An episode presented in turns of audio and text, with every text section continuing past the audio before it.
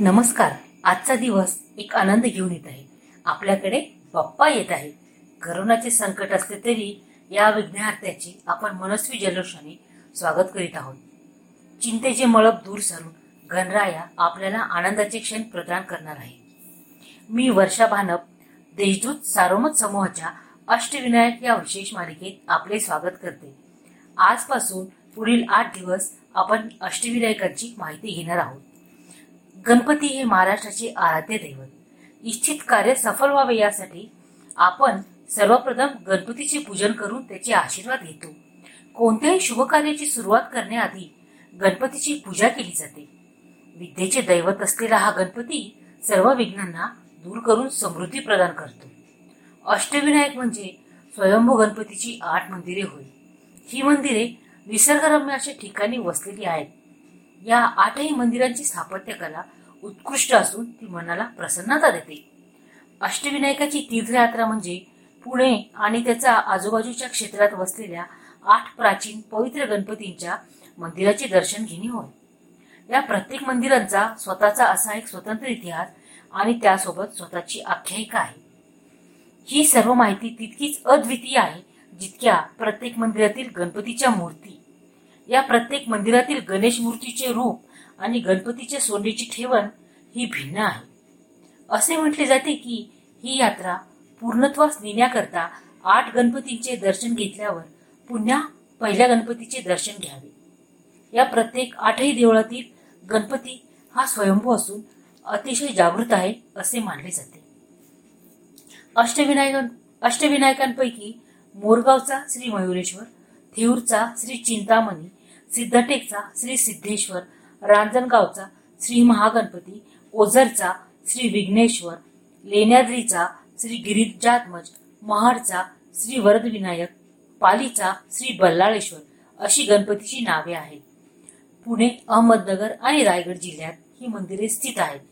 या आठ मंदिरांपैकी पाच पुणे जिल्ह्यात दोन रायगड जिल्ह्यात आणि एक अहमदनगर जिल्ह्यात आहे. पाहुयात अष्टविनायकांपैकी पहिले आणि मानाचे स्थान असलेल्या मोरगावच्या श्री मयुरेश्वराची महती. पुण्यापासून पंचावन्न किलोमीटर अंतरावर असलेल्या बारामती तालुक्यातील मोरगाव या गावी करा नदीच्या काठावर श्री मयुरेश्वराचे मंदिर स्थित आहे. या परिसराला भूस्वनंदा या नावाने सुद्धा ओळखले जाते. मोरगाव याचा शब्दशः अर्थ मोरांचे गाव असा आहे. कोणी एकेकाळी या गावाचा आकार हा मोराप्रमाणे तर होताच शिवाय येथे भरपूर प्रमाणात मोरांची वस्ती होती. म्हणून या गावाला मोरगाव असे म्हटले जाते. अष्टविनायक यात्रेची सुरुवात ही या मंदिराच्या दर्शनाने केली जाते. श्री गणेशाचे हे आद्यपीठ होय. हे क्षेत्र भूस्वानंद भुवन म्हणून ओळखले जाते. महाराष्ट्रातील साडेतीन गणेश पीठांपैकी हे आद्यपीठ या स्थानाचे महात्म्य मुद्गल पुराणातील सहाव्या खंडात समाविष्ट आहे. भृशुंडी ऋषींच्या सांगण्यावरून ब्रह्मा विष्णू महेश शक्ती आणि सूर्य या पाच देवतांनी येथे अनुष्ठान करून गणेशपीठाची स्थापना केली. या स्थानी गणेशाने मोरावर बसून सिंधू व कमलासूर दैत्यांचा संहार केला. या युद्धात गणेशाचे मोरे वाहन होते. त्यावरून येथील गणेशास मयुरेश्वर वा मोरेश्वर असे म्हणतात. येथील मंदिराची उभारणी ब्रह्मदेवाने केली. चिंचवड येथील महान गणेश उपासक श्री मोर्या गोसावी यांचेही जन्मस्थान. येथे करा नदीच्या पात्रात त्यांना गणेश मूर्ती सापडली. त्यांनी त्या मूर्तीची चिंचवड येथे स्थापना केली. आख्यायिकेनुसार मिथिला येथील गंडकी नगरीचा राजा चक्रपाणी राज्य करीत होता. तो आणि त्याची पत्नी उग्रा हे मूल नसल्यामुळे दुःखी होते. त्या दोघांनी सूर्याची उपासना केली आणि आशीर्वाद स्वरूप राणीला दिवस गेले. परंतु त्या गर्भाचे तेज आणि प्रभा राणी सहन करू शकली नाही आणि तिने त्या गर्भाला समुद्रास अर्पण केले. त्यातून एक तेजस्वी पुत्राचा जन्म झाला.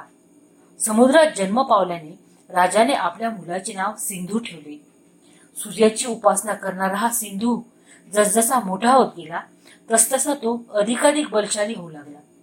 सिंधूवर प्रसन्न होऊन सूर्याने त्याला वरदान देऊन अमृत देऊ केले आणि आशीर्वाद दिला की जोपर्यंत हे अमृत त्याच्या नाभीमध्ये आहे तोपर्यंत त्याचा मृत्यू होणार नाही. अमरत्वाचा वर प्राप्त झाल्यावर सिंधूने इंद्र आणि आदी देवांवर आक्रमण केले. त्याने सर्व देवांचा पराभव केला आणि त्यांना आपल्या तुरुंगात दाबले. मग उरलेल्या देवांनी गणपतीची प्रार्थना केली आणि त्याला असुर राजा सिंधूपासून वाचविण्याची विनंती केली. त्यांच्या प्रार्थनांनी प्रसन्न होऊन गणपतीने त्रेतायुगात पार्वतीचा पुत्र म्हणून जन्म घेऊन सिंधुराज राक्षसाला ठार मारले. यासाठी गणपती मोरावर आरूढ होऊन पृथ्वीवर अवतीर्ण झाला आणि याच ठिकाणी सिंधूचे शिर धडावेगळे केले अष्टविनायक मंदिरांमध्ये हे सर्वात महत्त्वाचे देऊळ असून याला चार प्रवेशद्वार आहेत. प्रत्येक प्रवेशद्वारावर प्रत्येक युगातील गणपतीच्या अवताराचे चित्र आहे. हे मंदिर उत्तराभिमुख असून त्यास पन्नास फूट उंचीची तटबंदी आहे. मंदिराच्या आवारात दोन दीपमाळा आहेत. मंदिरात प्रवेश करताच सहा फुटी उंच दगडी उंदीर आणि भल्या मोठ्या बसलेल्या नंदीचे दर्शन होते. नंदीचे तोंड गणपतीकडे असून गणपती समोर नंदी असणारे हे एकमेव देऊळ आहे. येथे नंदीच्या मूर्ती संदर्भात प्रचलित मान्यतेनुसार प्राचीन काळात शंकर भगवान व नंदी या मंदिरात विश्रांतीसाठी थांबले होते. पण नंतर नंदी यांनी येथून निघण्यास नकार दिला. तेव्हापासून नंदी येथेच आहे. उंदीर आणि नंदी हे मंदिराचे जणू पहारेकरीच. या देवळातील स्वयंभू गणपतीची सोंड ही डावीकडे वळालेली असून गणपतीच्या नाभीत आणि डोळ्यात हिरे जडवलेले आहे. या मूर्तीवर नागाचे संरक्षक छत्र आहे. मंदिरात रिद्धी आणि सिद्धी सिद्धी यांच्या सुद्धा मूर्ती आहेत. गणेश मूर्तीची पूजा दररोज सकाळी सात वाजता दुपारी बारा वाजता आणि रात्री आठ वाजता केली जाते. माघ शुक्ल चतुर्थी म्हणजेच गणेश जयंती आणि भाद्रपद शुक्ल चतुर्थी म्हणजेच गणेश चतुर्थी. या दोन दिवशी भक्त मोठ्या प्रमाणावर मयुरेश्वराचे दर्शन घेण्यास गर्दी करतात. या दोन्ही दिवशी चिंचवड येथे मोरया गोसावी यांनी स्थापिलेल्या मंगलमूर्ती मंदिरातून भक्तगण पालखी घेऊन येतात.